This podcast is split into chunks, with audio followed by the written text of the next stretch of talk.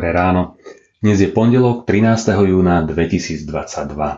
Božie slovo je napísané v knihe Sudcov, 1. kapitole 1. až 3. verši a potom 17. až 21. verši. Po smrti Jozuvej dopytovali sa Izraelci hospodina. Kto z nás má prvý vytiahnuť do boja proti Kanáncom? Hospodin odpovedal. Nech vytiahne Júda. Aj hľa, vydal som mu krajinu do rúk. Na to povedal Júda svojmu bratovi Šimeonovi. Vyťahni so mnou do môjho podielu bojovať proti Kanáncom. Potom pôjdem aj ja s tebou do tvojho podielu. A Šimeon išiel s ním. Potom Júda išiel so svojim bratom Šimeonom, pobili Kanáncov, ktorí bývali v Cefate a vykonali kliatbu na meste. Preto sa to mesto volá Chormá. Júda zabral Gazu aj s okolím. Aškelón s okolím a Ekron s okolím. Hospodin bol s Júdom a ten zabral pohorie. Obyvateľov údolia však nemohol vyhnať, lebo mali železné vozy. Chebron dali Kálebovi, ako prikázal Mojžiš. Ten vyhnal odtiaľ troch synov Anákových.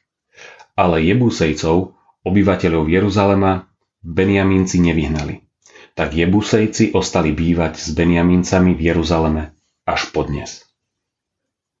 Záchrana ľudstva Po príchode do zasľúbenej krajiny stáli Izraeliti pred neľahkou úlohou vyhnať z nej cudzie národy. Neľahká bola z viacerých dôvodov. Jedným z nich bolo, že išlo o beh na dlhé trate.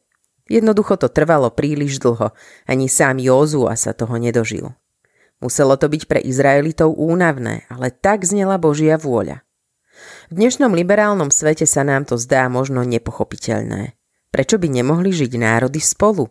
Prečo by sa nemohli dve kultúry navzájom obohacovať svojou rozmanitosťou? Prečo hospodin nariadil tieto pogromy? Je to vôbec správne? Vyhnať ľudí zo svojich domovov a zaujať ich krajinu? Možno si kládli podobné otázky aj Izraeliti. I napriek tomu, že sa to všetko zdalo až príliš náročné a áno, aj kruté. Hospodin vedel, prečo to tak malo byť. Dobre vedel, že ak Izraeliti nevyženú cudzie národy, začnú robiť kompromisy, budú slúžiť cudzím božstvám a to by mohlo všetko pokaziť. Hospodin mal s Izraelom veľké plány. Tento národ musel ostať verný, veď mal z neho povstať Mesiáš. Čo by sa stalo, keby Izrael splynul s ostatnými národmi? Ako by to bolo s príchodom pána Ježiša na tento svet? Otázky, na ktoré nepoznáme odpoveď, ale teraz aspoň matne tušíme, prečo bolo treba urobiť tieto ťažké a rozporuplné opatrenia. Žiadal si to vyšší záujem. Ten najvyšší. Záchrana ľudstva.